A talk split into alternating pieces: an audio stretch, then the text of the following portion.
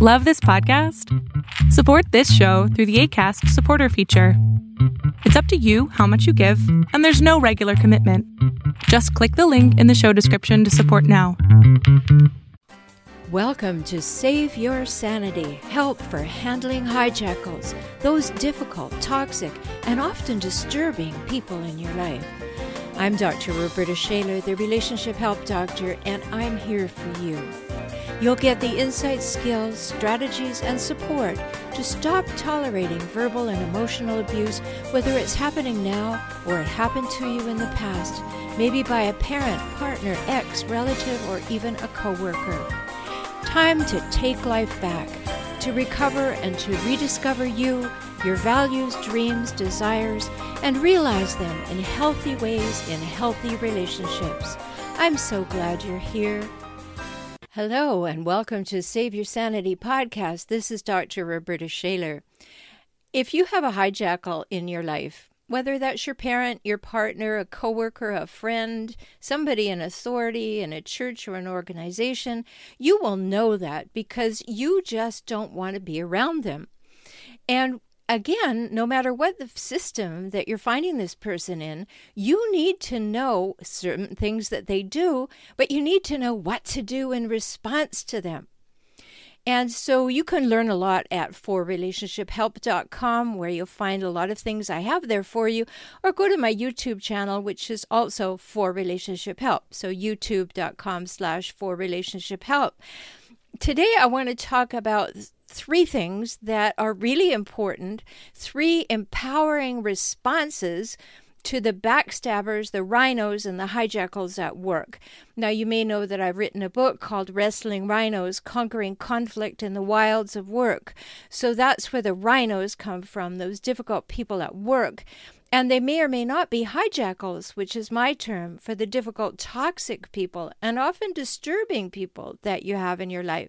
So today I want to offer you three truly empowering responses. When you really get these into your system and work it, you're going to feel powerful and confident. So, three empowering responses to backstabbers, rhinos, and hijackals and I'm going to talk about them in the workplace, but of course, no matter where they are, the responses still work. So, whatever are people thinking when they're being two faced? Well, first of all, they're probably not thinking too much. They're only thinking about themselves. But are they really thinking that people are stupid and they can't see the forest for the trees? Well, if they happen to be a hijackal, they think they're the smartest person in every room. So that would be the case. So at work, when meetings take place surreptitiously, like behind closed doors or snapped blinds, then suspicion builds. And I was working with a finance department for a major agency, and the director was well known and feared for her supposed open door policy. It sounded good to me in the beginning, but loudly she proclaimed that anyone at any time was welcome to come and speak with her in her office. Sounded good. She declared that she wanted open communication and everyone feeling able to talk to her. Sounds even better. So, what was the problem?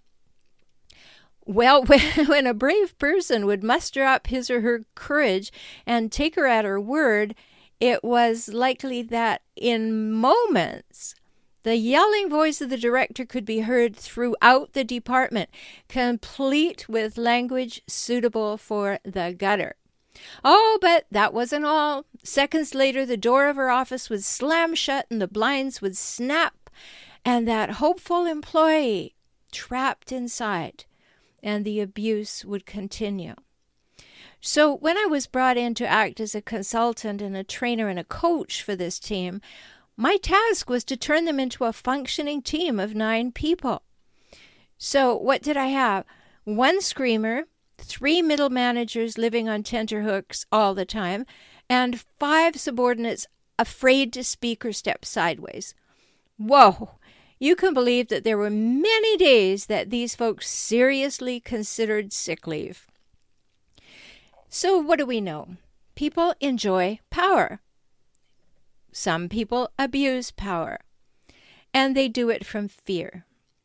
No one needs to abuse power when they feel secure, when they know they're competent and capable, then they have nothing to prove.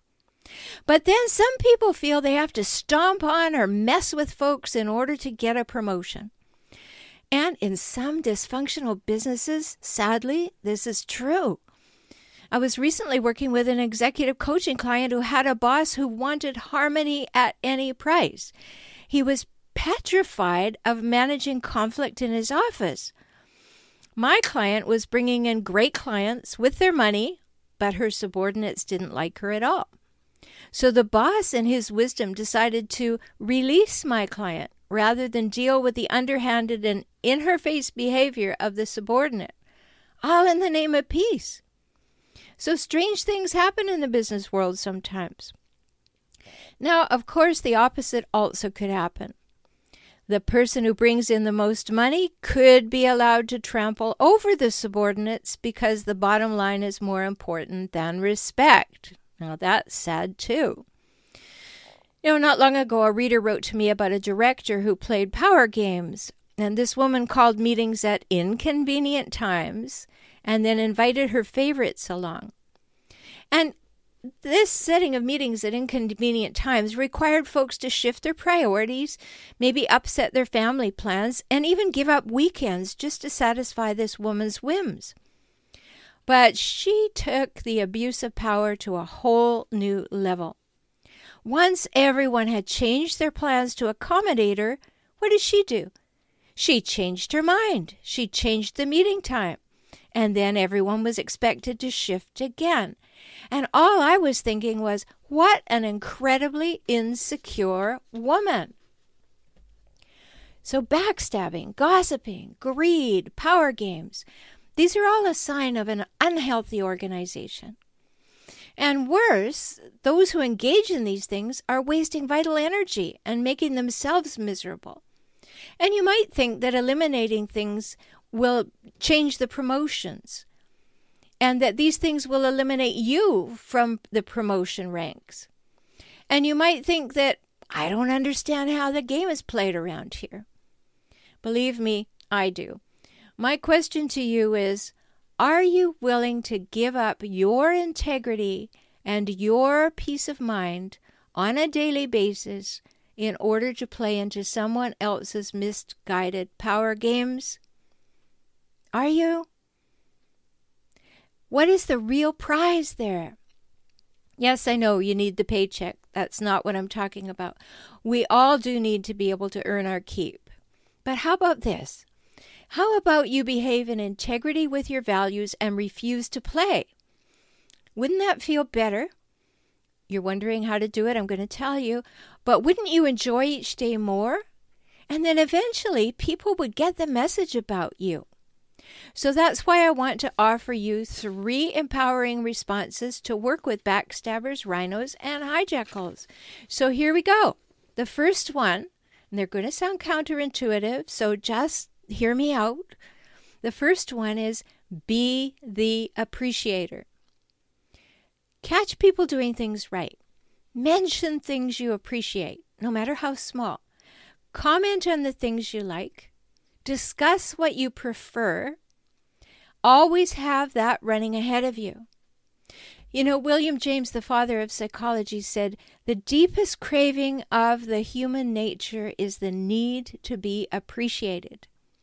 Now, good news appreciation is cost free doesn't cost you a thing to appreciate someone. Yeah, you may have to grit your teeth for a moment, but do it. Move the things you like forward by talking about the things you like. Because if we get into that downward pattern, that downward spiral of talking about ain't it awful and he done me wrong and this place is terrible, you're not going to move anything forward. You're just going to get more and more mired in the muck. So move the things you like forward by talking about them even in your primary relationship, catch each other doing things right and comment on it. You know, I had a music teacher once. I was trained to be a, a concert pianist, and she was really tough. And she would hit my hands and she would yell and scream and things. But she taught me one really important lesson. I happened to have a gift for sight reading, which meant that I could have a piece of music put in front of me, and I still can, of course, and I can just read it and play it. So there were contests for that kind of thing. And of course, I usually won. So she would train me to do this. The one thing that I get from that woman who was miserable and unhappy but very talented was she said to me, When you're sight reading a piece, and when you go into a contest, you get one minute to look at the piece, and then you have to play it. So she said, While you're sitting there, remind yourself that you are going to play the piece as beautifully as possible and let the bad notes fall on the floor. So you're going to move the things you like forward and not comment on the others. You can do something about them, but you don't need to be talking about it all the time. So I would play the piece of music, making it as beautiful as possible, and if I hit any wrong notes, I let them fall on the floor. You can do that too. Because appreciation is cost free, really, it is and you move those things forward, those positive things, the things you like, the things you want to see more of, you move them forward by talking about them. And it takes almost no effort to find something you appreciate about every person you know. Just make sure it's genuine. Give voice to it. And guess what? People will see you differently. People will expect different things from you. People will come at you with a different frame of mind. So, first empowering tip be the appreciator. In number two, big one in your life. Big, big, big. I wish everybody would take this to heart. It makes all the difference. I know when I figured it out, it did. Number two, never say anything you don't want to be true, especially when you speak about yourself. Now, this one could change the face of the planet, let alone the culture of the workplace or your primary relationship. Speak only about what you want to see happen, what would improve things. Focus on the positive and give voice to it. Now, I'm not being Pollyanna here. I know we need to solve conflicts. I know that we need to have communication skills. I know we need to know how to negotiate. I'm talking as a general rule, as a general way outlook of bringing to whatever relationship you're in. Just focus on the positive and comment on that. So it's not Pollyanna thinking. You know, I wrote a book called What You Pay Attention to Expands, and I wrote that book because it's true.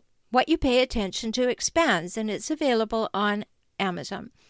So, how much energy do you lose when you engage in the poor me and the ain't it awful conversations?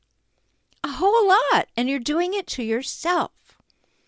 I'll bet you would not list gossip, backstabbing, or negativity as one of the desirable values you hold dear, but yet you may be behaving as though you do.